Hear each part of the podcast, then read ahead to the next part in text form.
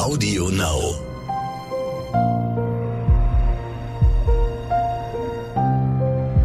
Verbrechen von nebenan. True Crime aus der Nachbarschaft.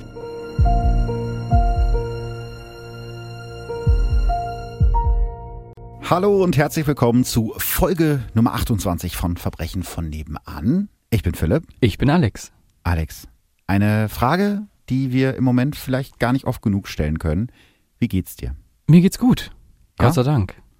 Ja, mir auch. Es ist irgendwie eine irre Zeit Oh ja. und wir sitzen hier mit passendem Abstand, Social Distancing und so und nehmen die neue Folge auf.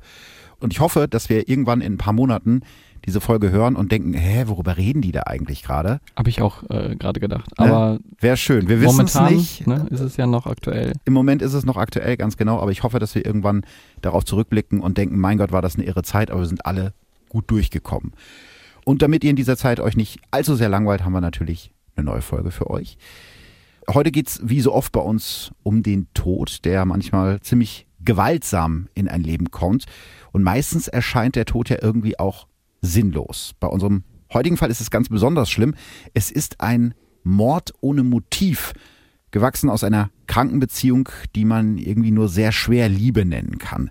Ein junger Mann muss sterben, einfach so. Triggerwarnung an der Stelle, der Fall beinhaltet extreme Gewalt. Ich versuche das so wenig blutig zu erzählen, wie es geht, ohne den Fall jetzt völlig zu verfälschen. Aber wenn euch extreme Gewalt und Folter triggert, dann solltet ihr diese Folge vielleicht überspringen, um es mal ganz deutlich zu sagen. Das ist ziemlich kranker Scheiß. Am 21. August 2007 ändert sich das Leben von Familie Schneider aus Kern im Remstal für immer. Es ist ein warmer Tag in den Sommerferien in diesem hübschen Fleckchen. Schicke Ein- und Mehrfamilienhäuser mit roten Dächern stehen hier zwischen grünen Streuobstwiesen und Weinbergen.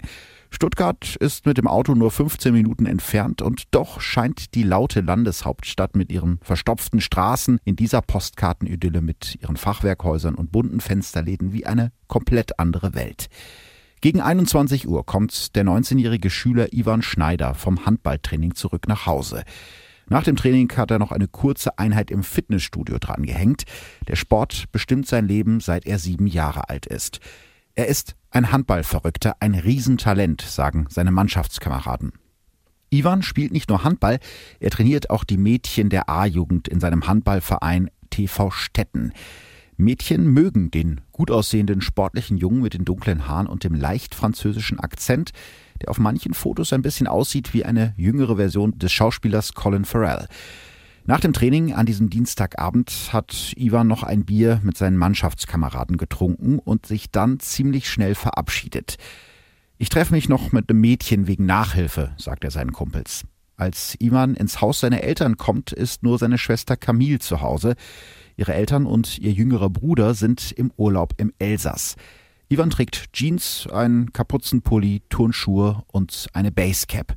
Wie sehe ich aus? fragt er seine zwei Jahre jüngere Schwester. Er will nämlich noch kurz weg. Die muss grinsen. Boah, so kannst du gehen. Draußen ist es sowieso dunkel und es sieht dich keiner. Da klingelt es auch schon an der Tür. Ivan lässt seinen Geldbeutel liegen. Es wird wohl nicht so lange dauern.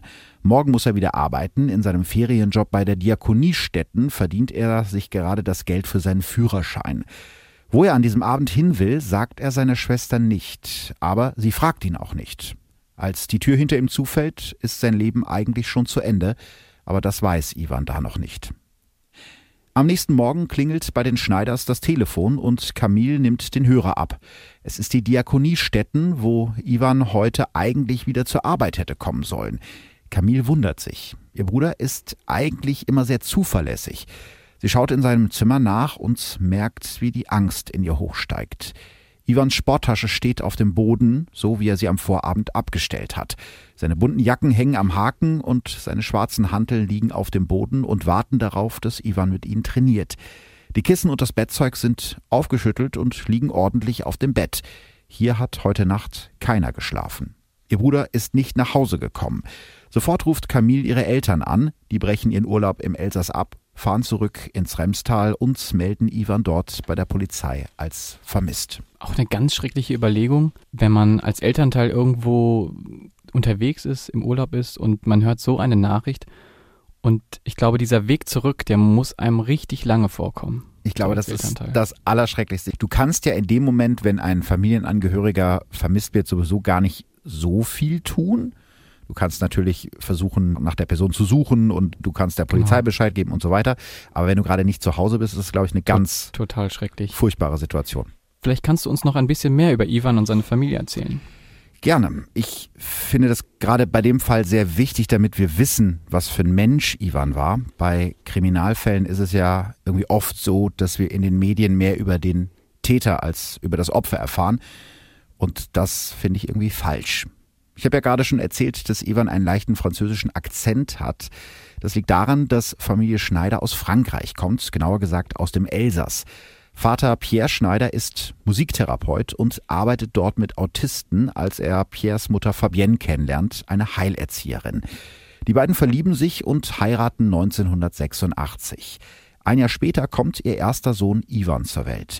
1990 bekommt Pierre Schneider ein Jobangebot von der anderen Seite der Landesgrenze.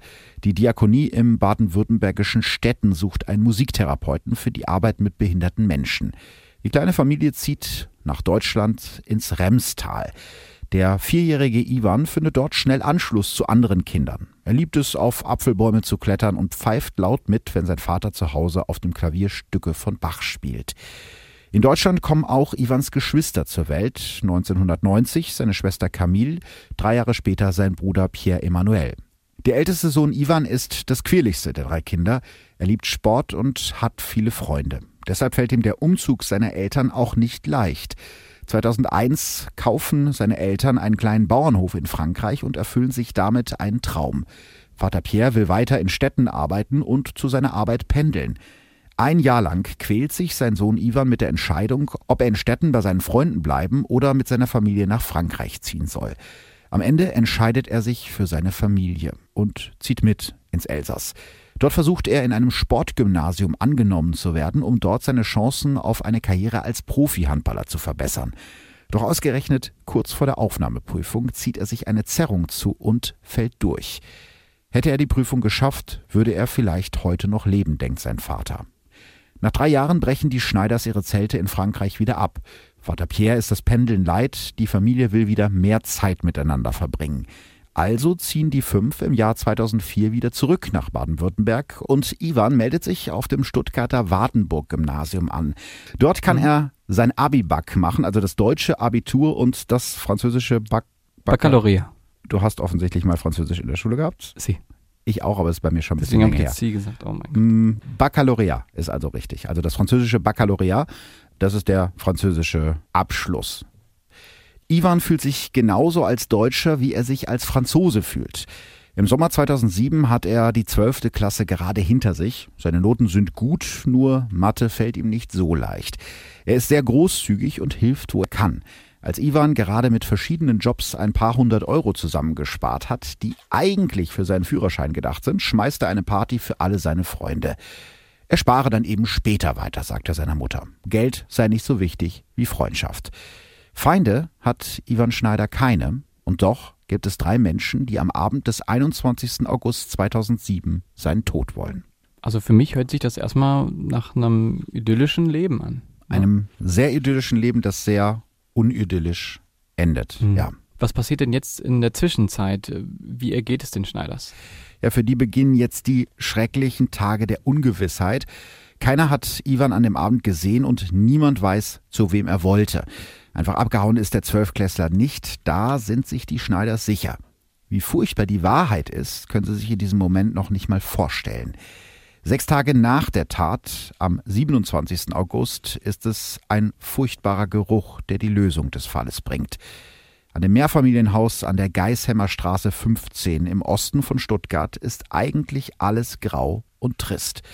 Das Dach der Putz und sogar die Rollläden an den Fenstern haben mittlerweile eine staubig schmutzige graue Farbe angenommen. Der Hausmeister des Hauses ist genervt. Er hat von dem Eigentümer den Auftrag bekommen, in dem Haus nach dem Rechten zu sehen, nachdem sich mehrere Nachbarn über den bestialischen Gestank beschwert haben.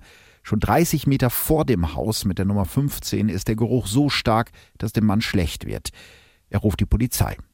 Kurze Zeit später öffnet die Feuerwehr die Tür einer Kellerwohnung in dem Haus, aus dem der Gestank kriecht und sich überall in dem Haus verteilt. Hier nochmal eine Warnung, wenn ihr euch schnell ekelt, überspringt lieber die nächsten 30 Sekunden. Der Gestank ist nicht das Schlimmste in der Wohnung. Überall ist Zement, Putzlappen liegen herum und in der Badewanne steht der untere Teil einer großen grünen Altpapiertonne. Im Wohnzimmer finden die Polizisten ein blutverschmiertes Wisch- und Wegtuch und ein Beil, ebenfalls voll mit Blut. In der Abstellkammer finden die Beamten den Grund für den furchtbaren Geruch nach Fäulnis und Ammoniak. In einer blauen Ikea-Tüte liegt ein großer grauer Zementblock, über dem die Fliegen kreisen. Aus dem Block tropft Flüssigkeit, währenddessen plärt die ganze Zeit das Radio. Sehr schnell wird die Soko Zement gebildet und die Bewohnerin der Wohnung, die 23-jährige Laila K. befragt. Stück für Stück enthüllen die Ermittler die Geschichte eines grausamen Mordfalls. Schon einen Tag später besorgen die Polizisten aus dem Haus der Schneiders eine Basecap, zwei Trillerpfeifen und zwei Zigarettenstummel für einen DNA-Abgleich. Die Schneiders ahnen schon, dass es ihr Sohn sein könnte, dessen Überreste in der Wohnung gefunden wurden, aber wahrscheinlich hoffen sie noch, dass sich alles als Irrtum herausstellt. Doch ihre Hoffnung ist umsonst. Am Abend stehen dann Kripo-Beamte und ein Seelsorger vor der Haustür. Sky, der Schäferhund der Familie, scheint zu spüren, dass etwas Furchtbares passiert ist. Er zieht sich jaulend in eine Ecke zurück. Vater Pierre Schneider betet das Vaterunser. Ihr Sohn, Bruder, ihr Freund Ivan ist tot. Wie schrecklich. Also irgendwo kann man auch sagen, gut, dass sie jetzt eine Gewissheit haben, was jetzt mit dem Sohn ist, obwohl Hm. bis dato wissen sie ja noch nicht, was genau passiert ist. Ja. Aber trotzdem natürlich eine ganz, ganz schreckliche Sache, dass es dann eben doch so ist, wie man sich es vielleicht In schlimmsten Albträumen Genau. ausgemalt hat. Ja, Genau, und also, das, was sich jetzt bald rauskristallisieren wird, ist ja noch viel schlimmer, als man sich das hätte vorstellen können überhaupt. dann ähm, bin ich gespannt, was jetzt noch kommt. Wie gehen denn die Ermittlungen dann weiter? Ja, die Ermittler arbeiten hier ziemlich schnell, muss man an der Stelle einfach mal sagen. Kurze Zeit später sitzen vier Verdächtige in Untersuchungshaft. Währenddessen sucht die Polizei nach den Überresten von Ivan Schneider. Am 30. August 2007 ziehen Polizeitaucher in der Nähe der Kleinstadt Ploching, knapp 20 Kilometer vom Haus der Schneiders entfernt, zentnerschwere Betonblöcke aus dem Fluss Neckar. Sie sind das, was von dem hoffnungsvollen Leben des Ivan Schneider übrig geblieben ist. Am 12. September 2008 nimmt das 9000 Einwohnerdorf Rommelshausen dann Abschied von Ivan Schneider. Die katholische Herz-Jesu-Kirche ist bis auf den letzten Platz gefüllt. Viele der Trauernden stehen draußen auf dem Vorplatz zwischen einer Unmenge von Trauerkränzen und Blumengestecken. Die Handballfreunde haben Blumen mitgebracht, die Schule, sogar das französische Konsulat. In der Kirche selbst herrscht bedrückendes Schweigen, bis Freunde von Ivan mit Tränen in den Augen ihre Trauerreden halten. Hey, mon amigo, sagt einer seiner Mitschüler in der Rede, wo bist du? Auf Ivans Grab wird später ein Kranz seiner Freunde liegen, auf dem steht Die Liebe fragt die Freundschaft, wofür bist du eigentlich da? Die Freundschaft antwortet, um die Tränen zu trocknen, die du angerichtet hast. Muss man, ist man Muss man erstmal so ein bisschen schlucken, ne? Puh. Aber auch schön, dass die Freunde dann immer noch so an ihn denken und so einen schönen Kranz darlegen. Lass uns nochmal zurückgehen äh, zu dem Moment, wo er eben seiner Schwester ähm, auf Wiedersehen gesagt Mhm. hat und gegangen ist, ähm, als er dann eben, wie wir jetzt wissen, sterben musste. Was hat sich da genau abgespielt? Ja, das lässt sich zum Glück relativ gut rekonstruieren. Am äh, Nachmittag des 21. August bekommt Ivan einen Anruf von einem Mädchen namens Sessen. Die 16-Jährige ruft Ivan aus einer Telefonzelle im Stuttgarter Stadtteil Bad Cannstatt an und bittet ihn, sich mit ihr zu treffen. Ivan soll wohl einem Kumpel von Sessen helfen. Außerdem will sie sich bei ihm nach Nachhilfe erkundigen. Sessen und Ivan sind Nachbarn und wohnen so rund 200 Meter auseinander. Wie gut sich die beiden kennen, darüber werden später die Anwälte streiten. Ivan und Sessen treffen sich auf einem Feldweg an diesem Abend an einer Streuobstwiese. Der Ort ist jetzt nicht völlig abgelegen. Die Wohnung der Schneiders in Rommelshausen liegt nur wenige hundert Meter entfernt. Gemeinsam gehen Ivan und Sessen den Feldweg in Richtung der Villa Rustica, der Ruine eines römischen Landgutes aus dem zweiten Jahrhundert. Es ist 21.20 Uhr, als die beiden auf halber Strecke Ivans Mörder treffen. sind zwei junge Männer, der 19-jährige Dennis E. und sein 18-jähriger Kumpel Roman K. Einer der beiden fragt Ivan nach Feuer und der junge Handballer ist für ein paar Sekunden abgelenkt, als ihn ein Baseballschläger mit voller Wucht an die Schläfe kracht. Doch der sportliche Ivan fällt nicht direkt um. Nach dem ersten Schlag bleibt er einfach stehen. Es braucht weitere Schläge mit dem Baseballschläger und mit bloßen Fäusten, bis der 19-Jährige zu Boden geht. In den Stunden danach entlädt sich eine unglaubliche Gewalt und Brutalität über dem kleinen Ort, wie sie die Gemeinde Kern im Remstal noch nie gesehen hat. Auch hier wieder eine Triggerwarnung. In der nächsten Minute oder nächsten anderthalb Minuten folgt eine Schilderung sehr, sehr schrecklicher Misshandlungen. Es ist so, als ob Dennis E. jegliche Hemmung verliert. Wie im Rausch schlägt er auf Ivan ein. Als der am Boden liegt, werden aus Schlägen Tritte. Mit beiden Füßen springt er dem jungen Handballer auf das Gesicht und zwischen die Beine. Das war wie Adrenalin, wir waren außer Kontrolle, wird sich Roman K. später vor Gericht erinnern. Immer wieder unterbricht Dennis diese Orgie der Gewalt und geht zu Sessen, die sich das Ganze einfach stumm anschaut. Er umarmt und küsst sie, nennt sie seine Prinzessin. Jetzt siehst du, wie sehr ich dich liebe, sagt er zu Sessen. Bis zu 20 Minuten dauert die Eskalation der Gewalt, so werden es die Gutachter später feststellen. Irgendwann merken Dennis und sein Kumpel Roman, dass Ivan Schneider nicht mehr atmet. Die beiden stopfen die Leiche von Ivan in Dennis Mercedes CLK. Jetzt bringt Dennis zuerst Sessen nach Hause, dann fahren er und Roman mit der Leiche im Wagen die knapp acht Kilometer zu einer Lagerhalle in Bad Cannstatt. Dort hat Dennis Vater einen Lagerraum gemietet, in dem sie Ivans Leiche verstecken. Danach fahren die beiden nach Hause und machen einfach weiter mit ihrem Leben, als wäre nichts gewesen. Sie hängen ab, schauen zusammen Videos und kiffen. Irgendwann ruft Dennis seinen Freund an, den 23-jährigen Kajetan M., genannt Kai. Dennis fragt Kai, wie man am besten eine Leiche los wird. Der schlägt vor, den toten Ivan zu zerstückeln und einzuzementieren. Das hat er so wohl mal in einem Mafia-Film gesehen. Und genau das tun die drei dann auch. Das Werkzeug dafür besorgen sie sich aus dem Baumarkt. Am 23. August, also zwei Tage nach dem Mord, zerteilen sie die Leiche in insgesamt 14 Teile. Es stinkt unglaublich, erinnert sich Dennis später. Er habe fast gekotzt. Er ist es auch, der dem toten Iva mit einem Beil den Kopf abtrennt. Das sei seine Aufgabe, haben seine beiden Kumpels gesagt. Während des Zerteilens hält Dennis seiner Freundin Sessen ein Stück vor Ivans Körper vors Gesicht und meint, das sehe aus wie ein Döner. Zwei Tage später verpacken die drei die Leichenteile in Plastikfolie und zwei Reisetaschen und fahren damit zu Laila K., einer Freundin von Kai. Die lebte in einer Kellerwohnung eines grauen Mehrfamilienhauses an der Geisheimer Straße 15 in Stuttgart. Dort mischen sie Zement an und zementieren die Überreste von Ivan in fünf terrakottafarbene Plastikblumenkübel, die sie bei Ploching im Neckar versenken. Den Rumpf des Opfers betonieren sie in einer großen grünen Altpapiertonne ein. Ziemlich schnell merken sie aber, dass die Tonne mit dem Zement zu schwer für einen Transport ist und flexen den Betonblock wieder auf. Dann transportieren sie den Torso im weißen Mercedes Sprinter von Dennis Vater rund 30 Kilometer zu einem einsamen Waldstück im Kreis Bad Ludwigsburg. Auf der Fahrt zu dem Waldstück haben die Täter beim Einparken einen kleinen Unfall. Sogar die Polizei kommt, um den Unfall aufzunehmen. Natürlich ahnen die Polizisten nicht, welche grausame Fracht der weiße Mercedes Sprinter hat. Dennis Vater Hussein ist bei der Fahrt dabei und hilft, die Angelegenheit mit der Polizei zu klären, ohne dass die etwas merken. Gemeinsam mit seinem Sohn und dessen Kumpels schmeißen sie die Überreste von Ivan Schneider einfach auf den Waldboden und bedecken sie notdürftig mit Laub. Auch Dennis Freundin Sessen ist die ganze Zeit dabei. Sogar der Vater war dabei? Mhm. Das ist unglaublich. Ja. Also, das kommt mir vor wie in einem Mafia-Film, wie mhm der Kumpel Kai, war das richtig? Mhm. Kai gesagt hat, wie im Mafia-Film, die ja, ja. Leiche einbetonieren. Genauso kommt es mir auch gerade wirklich vor, als wäre das irgendwie so eine Mafia-Familie. Also sowas, was man sich gar nicht vorstellen kann, dass ja. das in echt passiert. Ne? Ja. Und dann ruft er seinen Vater an, ey, ich habe hier eine Leiche. Ja, ich komme mal eben. Ich komme mal eben ne? und bring den Transporter mit. Ja, das ist wirklich schwer vorstellbar, dass es solche Och, Menschen Wahnsinn. wirklich gibt. Aber warum musste dann Ivan sterben? Das ist die Frage, die alle, die sich mit dem Fall beschäftigt haben, irgendwie fassungslos zurücklässt. Denn wenn man ganz ehrlich ist, es gibt keinen wirklichen Grund. Der Haupttäter Dennis E. kannte Ivan Schneider nicht mehr persönlich. Das Ganze hat mit seiner Freundin, der 16-jährigen Sessen, zu tun. Also Eifersucht, oder? Ja. Was kann man da sagen? Ja, das auf jeden Fall.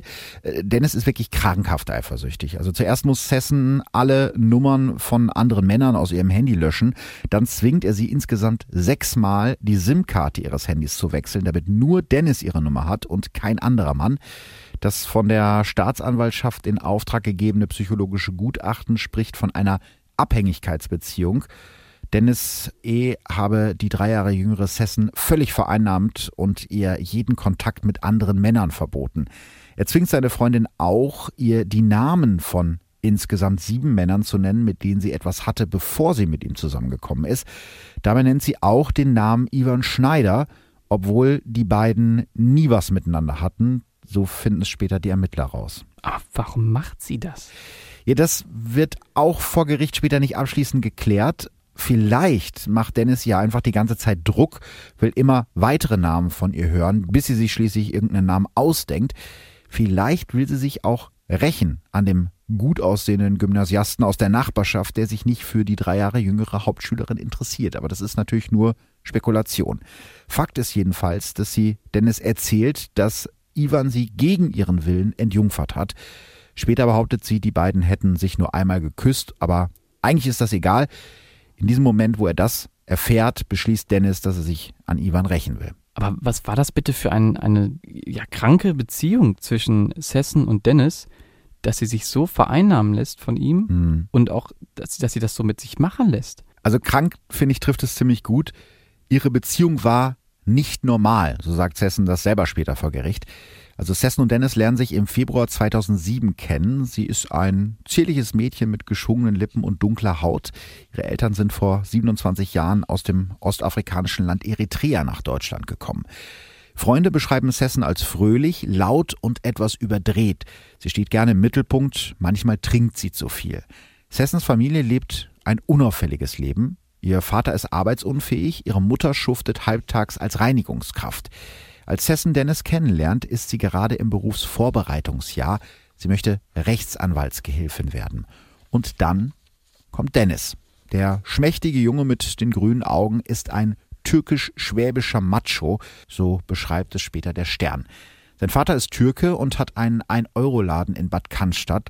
Seine Mutter ist Kroatin. Dennis hat keinen Respekt vor ihr, spricht kaum mit ihr. Mit einem IQ von 74 ist Dennis eher unterdurchschnittlich intelligent. 2006 macht er seinen Hauptschulabschluss. Seitdem gammelt er eigentlich nur zu Hause rum.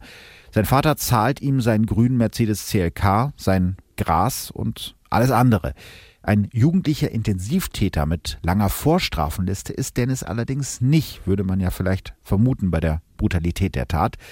2004 wird er für zwei Wochen vom Unterricht an seiner Schule ausgeschlossen, weil er seinen Mitschülern ein Snuff-Video gezeigt hat. Viel deutet ja darauf hin, dass diese sozial schwache Seite da viel dazu beigetragen hat, obwohl du ja sagtest, dass er eben nicht schon vorher gewalttätig war. Naja, aber Deswegen- er ist ja nicht, also sozial schwach ist vielleicht nicht ganz richtig, weil sein Vater ist ja Unternehmer. Ja, Also doch, die Familie stimmt. hat schon Geld Mhm. und der Vater kann ihm ja einen CLK bezahlen. Also die Ja, sind okay. jetzt nicht arm an Geld, aber vielleicht arm an anderen Dingen. Mhm. Vielleicht sollten wir kurz klären, was dieses Snuff-Video überhaupt ist. Ja, ich glaube, das weiß vielleicht nicht jeder, der sich nicht mit so kranken Sachen beschäftigt wie wir beide. Ähm, also Snuff-Filme zeigen einen realen Mord, also den echten Tod eines Menschen. Früher waren Snuff-Filme mehr eine Art urbaner Mythos oder ein Gerücht, um schlechte Horrorfilme zu vermarkten. Es gab früher in den 70er und 80er Jahren immer so Gerüchte, der und der Film zeigt die echte Tötung eines Menschen, aber es war halt alles Marketing. Heute ist das anders. Der IS und auch Al-Qaida haben mehrfach die Enthauptung oder Ermordung von Geiseln und Gefangenen gefilmt und im Internet hochgeladen. In Zeiten von Smartphones verbreiten sich diese Videos heute rasend schnell. Und genauso ein Enthauptungsvideo zeigt Dennis 2004 seinen Mitschülern und bekommt dafür einen Schulverweis. Ein Jahr später wird gegen ihn wegen Körperverletzung und Beleidigung ermittelt, aber das Verfahren wird eingestellt. Es ist die Beziehung zu Sessen, die seine schlechten Eigenschaften an die Oberfläche bringt, sie wahrscheinlich sogar noch verstärkt. Am Anfang genießt Sessen die Aufmerksamkeit von Dennis. Er schenkt ihr Klamotten aus dem Laden seines Vaters und fährt sie in seinem Mercedes rum. Doch irgendwann wird seine Liebe toxisch. Sein Anwalt sagt später, er war wie besessen von ihr. Dennis wird immer eifersüchtiger, wird depressiv und droht auch mehrfach damit, sich umzubringen. Ich wollte nicht mehr mit ihm zusammen sein, erzählt Sessen. Sie trennt sich von Dennis, aber sie hält nicht lange durch. Ständig ruft er sie an, lauert ihr auf und bettelt, dass sie wieder zu ihm zurückkommen soll. Sogar seine Eltern rufen sie an und bitten sie, zu ihrem Sohn zurückzukehren. Die beiden sollten doch nur über alles reden und alles würde gut werden. Auch Sessens Eltern werden von Dennis Familie angerufen. Nach ein paar Tagen knickt Sessen ein, sie kommt wieder mit Dennis zusammen. Am Anfang ihrer Beziehung hatte sie Dennis erzählt, noch Jungfrau zu sein. Als sie zugibt, dass das nicht stimmt, dreht er völlig durch. Für ihn ist es unerträglich, dass andere Männer seine große Liebe beschmutzt haben. Dennis droht ihr mit Schlägen und zwingt sie, ihm den Namen der Männer zu geben, mit denen sie etwas hatte. Da haben wir ja gerade schon drüber gesprochen. Mhm. Am Ende hatte er eine Liste mit sieben Namen, eine Todesliste, wie er selber einmal zu Freunden sagt. Schon am 17. Juli verprügelt Dennis einen der Jungen auf dieser Liste. Nur weil dessen Mutter eingreift, kommt sein Opfer ohne schlimmere Verletzungen davon. Der nächste Name auf der Liste ist der von Ivan Schneider. Ein junger Mann, den Sessen kaum kennt. Sie hat nicht mal seine Telefonnummer. Sessen hat Angst vor Dennis gehabt, aber gleichzeitig hat sie ihn geliebt, erzählt eine Freundin später dem Stern. Und Dennis wird immer aggressiver. Zu Hause zertrümmert er die Möbel, drischt mit einem Kabel auf seine eigene Mutter ein, auch Sessen schlägt er. Neun Tage vor dem Mord an Ivan Schneider streiten sich Sessen und ihr Freund Dennis mal wieder. Sie hat keine Lust mehr und geht. Dennis, der unter Depression und laut Gutachten wahrscheinlich auch unter einer wahnhaften psychotischen Störung leidet, schreibt daraufhin zu Hause einen Brief, in dem er seinen Selbstmord ankündigt. Allerdings wartet er damit, bis Hessen von dem Brief erfährt und zu dem Ort kommt, an dem er sich angeblich umbringen will. Die beiden versöhnen sich. Mal wieder. Und werden ein Paar. Mal wieder. Genau. Spätestens da rückt der Tod von Ivan Schneider unaufhaltsam näher. Im Prozess wird Sessen später gefragt, ob sie Dennis eigentlich geliebt hat. Da zuckt das Mädchen nur mit den Schultern. Also wenn ich das jetzt so höre, dann habe ich das Gefühl, dass Sessen auch nicht genau wusste, was da alles so passiert. Ja, aber auf der anderen Seite war sie ja die ganze Zeit dabei. Also sie hätte ja jederzeit genau. die Möglichkeit gehabt zu sagen, stopp Leute, ja, das ist ganz gerade, das krank, was ihr macht, hört ja. sofort auf damit. Aber das genau. hat sie eben auch nicht getan, ja. Da kann man jetzt vermuten, war es vielleicht Angst, war es vielleicht auch einfach Unwissenheit mhm. oder ja, bedroht gefühlt durch den, durch den Dennis. Aber was wissen wir denn über die anderen? An Ivans Tod waren ja noch mindestens zwei weitere Jungs beteiligt. Genau, Roman K. und Sky M. Ähm, Roman, also derjenige, der Dennis dabei geholfen hat, Ivan totzuschlagen, ist 18 und stammt aus Kasachstan.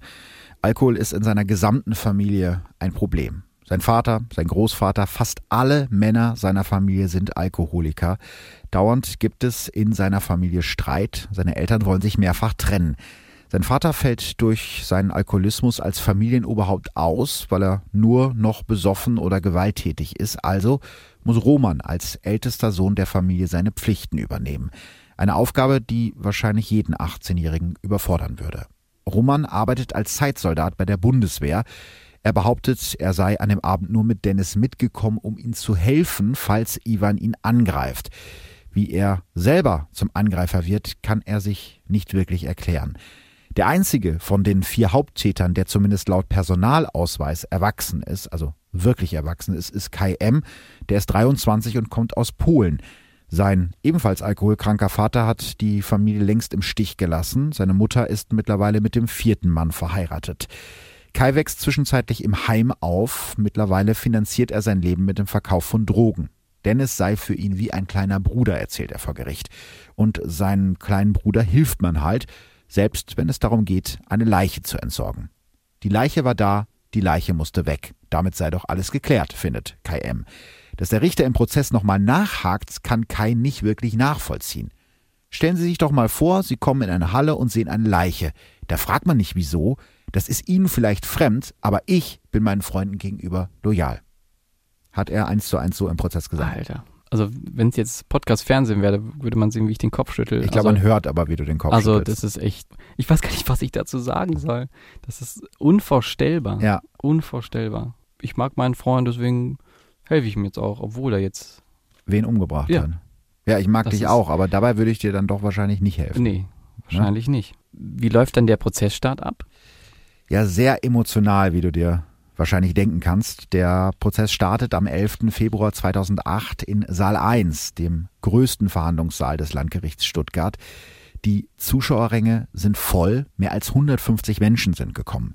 Die Familie, Freunde und die Verwandten von Ivan Schneider haben sich vor Gericht versammelt und demonstrieren dafür, dass die vier Haupttäter nicht nach Jugend, sondern nach Erwachsenenstrafrecht verurteilt werden.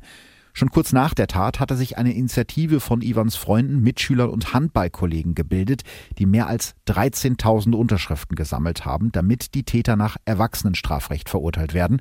Dazu kommen wir aber später noch. Direkt am ersten Verhandlungstag sagt die mittlerweile 17-jährige Sessen aus. Ich werde hier Teile ihrer Aussage mal wiedergeben, einfach weil mich diese Aussage so unglaublich schockiert hat, auch in diesem Dialog. Jugendrichter Wolfgang Hettich. Was haben Sie sich dabei gedacht, als Ihr Freund Dennis sagte, er wolle mit Ivan etwas klären und Sie gebeten hat, ihn auf die Wiese zu locken? Sessen antwortet leise, den Kopf in die Hand gestützt. Ich verstehe die Frage nicht. Der Richter wiederholt leicht genervt seine Frage und fügt hinzu, was haben Sie sich gedacht, als Ihr Freund Ihnen gesagt hat, Sie sollen Ivan aus einer Telefonzelle anrufen, obwohl Sie doch Ihr Handy und Ihren Festnetzanschluss hätten benutzen können? Und was haben Sie sich gedacht, als Ihr Freund mit einem Baseballschläger auf Ivan eingeschlagen hat? Sessen antwortet mit leiser Stimme, entweder ist sie sehr naiv oder sie tut nur so. Ich habe nichts gedacht, ich war einfach nur weggetreten. Richter Hettich hakt nach. Was genau ist auf der Wiese passiert? Als ich aufgeschaut habe, kam schon der erste Schlag. Irgendwann hat Ivan aufgehört zu atmen und Dennis hat mir gesagt, ich soll mit ihm die Hose tauschen, weil seine Hose voller Blut war. Der Richter wirkt fassungslos, als er hört, wie emotionslos das junge Mädchen über die Tat spricht. Was ist Ihnen denn dabei durch den Kopf gegangen? Wieder zuckt Zessen mit den Schultern. Ich habe eigentlich nur das gemacht, was Dennis mir gesagt hat, wie meistens. Gott. Also total schrecklich, das so zu hören, mhm. ihre Emotionslosigkeit. Da stellt sich mir aber auch die Frage, ob sie das gar nicht vom Kopf her, dass sie das gar nicht so realisieren kann. Ja, das ist in diesem Prozess eine ganz große Frage gewesen. Ich habe sehr viele Artikel dazu gelesen. Und die Journalisten, die das begleitet haben, sind sich nicht so ganz einig, weil es könnte natürlich auch eine sehr kluge Strategie sein, mhm. zu sagen, ich habe mich nicht getraut, was zu sagen, ich hatte ja Angst vor dem und so. Damit zieht man sich natürlich selber auch ein Stück aus der Verantwortung. Und das genau. war eben die, die Schwierigkeit, die die Richter hatten zu klären, in welchem Verhältnis stehen diese ganzen Täter zueinander und vor allen Dingen, welche Dynamik hat sich da am Abend der Tat auch entwickelt. Genau, und das machen sie ja dann eben auch. Wie ist das Urteil am Ende dann ausgefallen? Ja, das Urteil fällt am 5. März 2008 nach nur fünf Verhandlungstagen. Die vier Angeklagten nehmen es emotionslos und schweigend hin. Sessen sieht ein bisschen so aus, als will sie sich in ihren pinken Rollkragenpulli verkriechen. Der Haupttäter Dennis E. wird wegen gemeinschaftlich begangenen Mordes und schwerer Körperverletzung zu zehn Jahren Haft nach Jugendstrafrecht verurteilt. Dieselbe Strafe bekommt sein Mittäter Roman K. Seine Ex-Freundin Sessen wird zu einer Jugendstrafe von neun Jahren verurteilt. Der einzige, der in diesem Verfahren nach Erwachsenenstrafrecht verurteilt wird, ist der 23-jährige Kai M. Er bekommt drei Jahre und drei Monate. Der Vorsitzende Richter Jürgen Hettich ist bei der Urteilsbegründung sichtlich entsetzt über die Tat.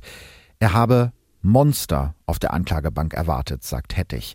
Umso schlimmer sei die Erkenntnis, dass es sich stattdessen um vier junge Menschen gehandelt habe, die, Zitat, über das Geschehen berichten, als wäre es ein Erlebnis auf einem Schulausflug.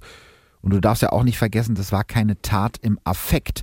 Die Beseitigung der Leiche von Ivan Schneider dauerte insgesamt vier Tage und war extrem grausam.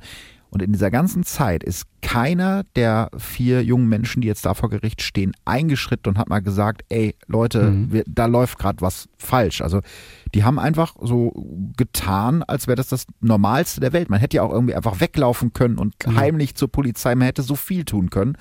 Aber die haben das einfach weiterlaufen lassen. Und das Schlimmste, glaube ich, für die Angehörigen ist, dass das Gericht nicht mal einen wirklichen Grund finden kann dafür, dass Ivan Schneider sterben musste.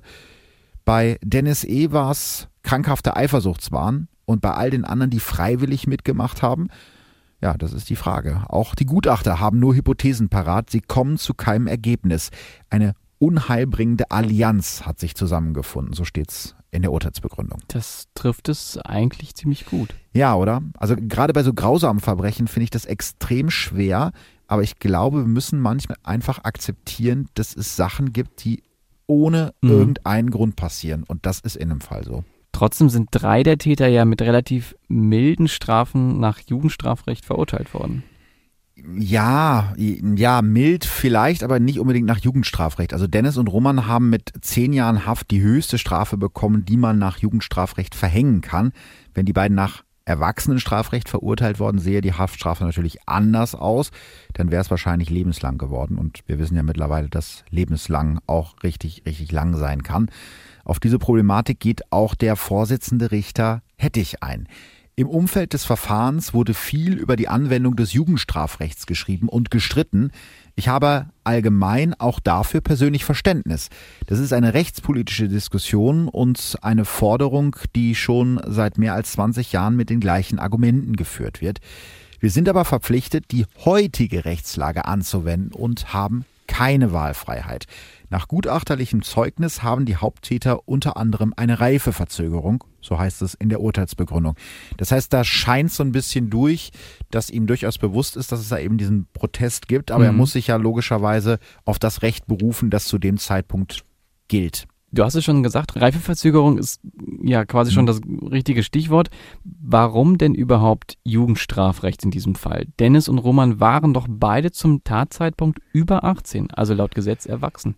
Ja, genau, da sind wir bei dem Thema. In Deutschland gibt es da so eine Art Zwischenbereich. Ne? Also bis 14 bist du sowieso nicht strafmündig. Das bedeutet, dass du gar nicht verurteilt werden kannst, egal was du machst. Zwischen 14 und 18 bist du jugendlich und musst nach Jugendstrafrecht verurteilt werden. Ich glaube, das ist auch nachvollziehbar. Mit äh, 21 bist du laut unserem Strafrecht auf jeden Fall erwachsen und musst nach Erwachsenenstrafrecht verurteilt werden. Ja, und äh, Täter in der Altersspanne zwischen 18 und 21, die sind laut Strafrecht in Deutschland Heranwachsende. Bei denen muss immer im Einzelfall entschieden werden, ob sie nach Jugend- oder nach Erwachsenenstrafrecht verurteilt werden. Und so war das in dem Fall auch. Meistens läuft es dann auf das Jugendstrafrecht hinaus. Zum Zeitpunkt von Ivan Schneiders Tod waren in seinem Heimatbundesland Baden-Württemberg bis zu 90 Prozent der Heranwachsenden zwischen 18 und 21 bei Gewaltdelikten nach Jugendstrafrecht verurteilt worden. Das regelt Paragraph 105 des Jugendstrafrechts. Der definiert, dass auf einen Erwachsenen Jugendstrafrecht angewendet werden kann, wenn die Art der Tat oder die subjektiven Beweggründe des Täters jugendtypisch sind. Also was wäre deiner Meinung nach eine jugendtypische Tat? Klauen. Ja, im Supermarkt. Weißt du, woran ich Ist vielleicht eine Mutprobe oder sowas? Ja, ähm, Kennst du, kannst du dich noch an früher erinnern, wenn man so, äh, also ich bin ja auf dem, auf dem Dorf aufgewachsen, du bist ja mehr so ein Stadtkind, mhm. aber ähm, hatten bei euch auch so Leute so Roller, die die frisiert haben? Ach jo. Ja, jo. sowas. Das wird wahrscheinlich eher einem 35-Jährigen nicht passieren. Aber es gab es bei uns ganz viele, die halt ihre Roller aufgemotzt haben, damit die schneller fuhren, als das Stimmt. erlaubt war. Ich glaube, das wäre so eine typische, jugendtypische Straftat. Aber ich habe die Frage natürlich weitergegeben an eine Expertin, die bekannte Dortmunder Strafverteidigerin Dr. Arabella Proth. Was ist eine jugendtypische Tat? Das sind immer Taten, wo man zum Beispiel eine Straftat begeht, um jemanden damit zu beeindrucken, um damit anzugeben, weil man cool sein möchte. Zum Beispiel eine teure Markenhose klauen, weil man ansonsten in der Schule ausgelacht wird. Das ist zum Beispiel eine jugendtypische Tat. Also Alex, wenn du dir wieder deine Markenjeans nicht leisten kannst und du zwischen 18 und 21 wärst und dir die bei Jeans Fritz klaust, dann wäre es eine jugendtypische Tat. Ach so. Jetzt wäre es einfach nur doof, wenn du das machen würdest. Ach so, ja. ja Danke. Also denk, denk mal drüber nach. Oft ist auch von äh, ja, jugendtypischem Fehlverhalten, von jugendtypischen Beweggründen die Rede. Was könnte denn jugendtypisches Verhalten sein oder jugendtypische Beweggründe? Also die besonders bei Jugendlichen zutreffen. Anerkennung, wie die Frau Poth schon gesagt hat.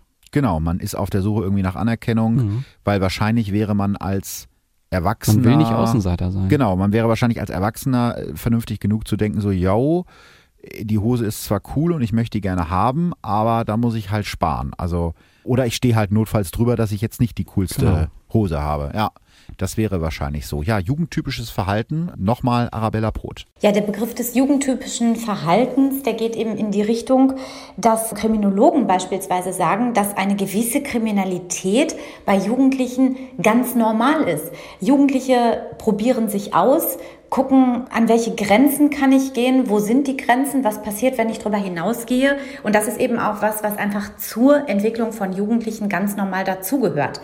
Da wird mal eine Mülltonne angezündet oder sowas, weil Jugendliche sich eben auch noch gar nicht so viele Gedanken darüber machen, was passiert eigentlich. Was passiert, wenn dieser Brand nicht rechtzeitig gelöscht wird? Brennt dann vielleicht das daneben stehende Haus ab?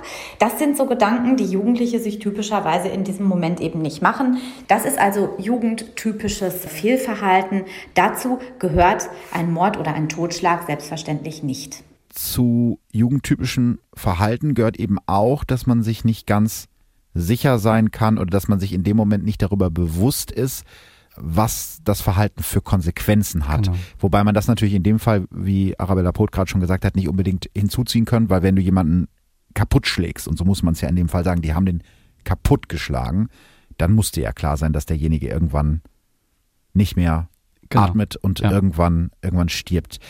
Jetzt war es in dem Fall ja so, dass sich da eine große Initiative gegründet hat. Äh, die haben 13.000 Unterschriften gesammelt, schon vor Prozessstart, um zu sagen, hey, wir wollen, dass Täter, die über 18 Jahre alt sind, die volljährig sind, nicht mehr nach Jugendstrafrecht verurteilt werden, sondern nach Erwachsenenstrafrecht. Denn vorm Gesetz mhm. bist du ja mit 18 erwachsen. Du mhm. kannst Verträge unterschreiben, du kannst ganz normal Natürlich. Geschäfte abschließen, aber eben vom Strafrecht nicht unbedingt. Was ist denn deine Meinung dazu? Also die Forderung war in dem Fall, darauf ist der Richter ja auch eingegangen, alle ab 18 immer Erwachsenenstrafrecht. Ist nachvollziehbar, besonders auch für die Leute, die das mhm. eben nicht nachvollziehen können, was die Jungs da fabriziert haben. Ja. Allerdings glaube ich auch, dass nicht alle Jugendlichen mit 18 schon so weit sind, dass sie eben mit dem Strafrecht verurteilt werden können. Dass ja. sie vom Kopf her einfach äh, noch nicht so weit sind. Es spricht ja einiges dafür, dass das in diesem Fall auch so war. Aber ganz allgemein, also nicht auf diesen Fall bezogen, sondern ganz allgemein würde ich dir recht geben, weil es gibt einfach Menschen, die in dem Alter noch nicht so weit sind. Ich finde, da gibt es auch ganz große Unterschiede. Wenn man sich 18-Jährige anguckt, gerade bei Jungs ist das ja oft so, dass, dass die Mädchen da echt schon ein bisschen ja, weiter sind. Weiter sind. Mhm. Und ähm, da gibt es 18-Jährige und 18-Jährige. Ne? Also da, da gibt es Riesenunterschiede. Aber ich würde sagen, da sind wir uns äh, einig mit Arabella Brot. Im Ergebnis finde ich es vollkommen richtig, dass Heranwachsende zwischen 18 und 21 nach dem Jugendstrafrecht bestraft werden können, wenn eine Reifeverzögerung vorliegt. Es ist ja so, dass das immer festgestellt wird, unter Hinzuziehung zum Beispiel von Mitarbeitern des Jugendamtes, manchmal auch von Gutachtern. Wenn da eine solche Reifeverzögerung festgestellt wird im Verfahren, kann man sich auch darauf verlassen, dass eine solche vorliegt und nur dann wird ja das Jugendstrafrecht auch angewandt. Bei Heranwachsenden, die schon besonders reif sind, da ist das nicht der Fall. Die können auch nach Erwachsenenstrafrecht bestraft werden. Und deswegen finde ich diese Regelung richtig und wichtig. Ja, und das Thema Jugendstrafrecht wird seit Jahren in der Politik diskutiert. Passiert ist eigentlich nicht so viel bisher. Zum einen muss man natürlich sagen, dass Jugendkriminalität in Deutschland seit Jahren zurückgeht. Trotzdem ist natürlich die Frage, was hilft gegen kriminelle Jugendliche? Einfach ins Gefängnis stecken scheint mir nicht so gut zu funktionieren. Laut Landeszentrale für politische Bildung Baden-Württemberg liegt die Rückfallquote von jungen und heranwachsenden Strafgefangenen bundesweit bei 78 Prozent. Nur wegsperren verhindert also keine Verbrechen. Im Zweifelsfall macht es das Ganze für die Jugendlichen sogar noch schlimmer, erklärt der Experte Franz Streng von der Universität Erlangen-Nürnberg im Interview mit der Süddeutschen. Man kann unter 14-Jährige nicht in den Strafvollzug stecken, die gehen vor die Hunde. Auch Jugendliche über 16 werden im Gefängnis oft zu Opfern der älteren Gefangenen. Außerdem brauchen jugendliche Straftäter laut Streng gerade in diesem Alter Bezugspersonen und emotionalen Austausch, was ihnen dann natürlich fehlen würde. Ja, vor allem in normalen Gefängnissen. Also der Experte sagt ganz deutlich, der Jugendarrest, also das reine Wegsperren, funktioniert nicht. Übrigens hat die EU eine Richtlinie für Mindeststandards in Jugendstrafverfahren vorgelegt. Die Bundesrepublik Deutschland hat die bisher noch nicht umgesetzt. Vielleicht geben wir die Frage einfach mal an euch weiter. Glaubt ihr, dass man mit 18 automatisch nach Erwachsenenstrafrecht verurteilt werden sollte? Vielleicht auch warum? Ja. Schreibt uns das doch einfach dann bei Instagram oder Facebook. Ja, würde mich interessieren. Wir sind uns ja in diesem Fall relativ einig, tatsächlich, wir beide mal ausnahmsweise. Also Ausnahmsweise, ne? wir würden sagen, beide in dem Fall war es richtig oder was würdest du sagen? Doch, oder? Ich würde sagen, es war richtig, Ja. da sie eben in der Entwicklung noch nicht so weit waren, wie es vielleicht bei einem Erwachsenen gewesen wäre. Genau. Ja, richtig. Auch dazu nochmal Arabella Poth. Um auf den konkreten Fall einmal Bezug zu nehmen, ist es da ja so gewesen, dass da der Täter eben eine Person umgebracht hat, um seine Freundin eben zu beeindrucken. Und da kommt meiner Auffassung nach in dieser Tat genau dieses Jugendtypische auch zum Ausdruck. Es geht ja hier konkret darum, die Freundin zu beeindrucken durch eben eine solche Tat. Und das ist doch sehr reifeverzögert. Das spricht für mich dafür, dass eben dieser Charakter da noch nicht so ausgebildet ist. Und deshalb würde ich sagen, dass es auch in diesem konkreten Fall sehr richtig war, dass da eben das Jugendstrafrecht angewendet wurde. Eine Frage habe ich jetzt jedoch noch. Wie ging es denn nach dem Urteil weiter? Weil wir haben ja noch einen, der bei der Tat dabei war. Ja, äh, nicht nur einen. Also einen, der, der bei der Tat dabei war, aber mindestens noch zwei Personen, die geholfen haben Mhm. insgesamt. Und da folgt auch noch ein zusätzliches Verfahren gegen die Mittäter, unter anderem gegen Dennis Vater, der bei der Beseitigung der Leiche geholfen hat, und auch gegen Laila K., die ihre Wohnung für die Täter zur Verfügung gestellt hat. Über die Strafen für diese Mitwisser und vielleicht auch Mittäter habe ich leider nichts finden können. Also da reichte das öffentliche Interesse dann offensichtlich nicht mehr aus. Kai, Roman und Sessen haben ihre Haftstrafe verbüßt und sind mittlerweile wieder frei. Bei Dennis hat der Gutachter ja eine psychische Krankheit bescheinigt. Deshalb ist er auch nicht im Gefängnis, sondern in der forensischen Psychiatrie in Wiesloch untergebracht, wenige Kilometer von Heidelberg. Im Jahr 2018 gibt es am äh, Stuttgarter Landgericht nochmal einen Prozess um den Zementmord, wie ihn die Medien nennen. Die Staatsanwaltschaft hatte gefordert, Dennis nach seiner Haftstrafe nachträglich in Sicherungsverwahrung zu stecken. Sie geht davon aus, dass auch nach seiner Jugendstrafe von zehn Jahren immer noch eine Gefahr für die Allgemeinheit von Dennis ausgeht. Selbst das Stuttgarter Landgericht glaubt, dass Dennis auch in Zukunft wieder Straftaten begehen wird. Für eine nachträgliche Sicherungsverwahrung sind die Hürden allerdings sehr hoch. Bei dem Angeklagten muss, Zitat, eine hohe Wahrscheinlichkeit bestehen, dass er erneut schwere Straftaten wie Mord oder Totschlag begeht. Und genau da ist sich das Gericht eben nicht sicher. Deshalb entscheidet es gegen eine nachträgliche Sicherungsverwahrung von Dennis E. Eine ganz enge Entscheidung, wie der Richter Joachim Holzhausen später selber sagt. Am 24. Mai 2018 wird Dennis E. in die Türkei abgeschoben und dort in Istanbul den türkischen Behörden übergeben. Er darf Deutschland die nächsten zehn Jahre nicht mehr betreten. Die mittlerweile mehr als 20.000 Unterschriften, die die Initiative Ivan Schneider für eine Verschärfung des Jugendstrafrechtes gesammelt hat, hat bis heute niemand entgegengenommen. Sowohl die damalige Bundesjustizministerin Brigitte Zypries noch ihre Nachfolgerin Sabine Leuthäuser-Schnarrenberger wollten die Unterschriften annehmen.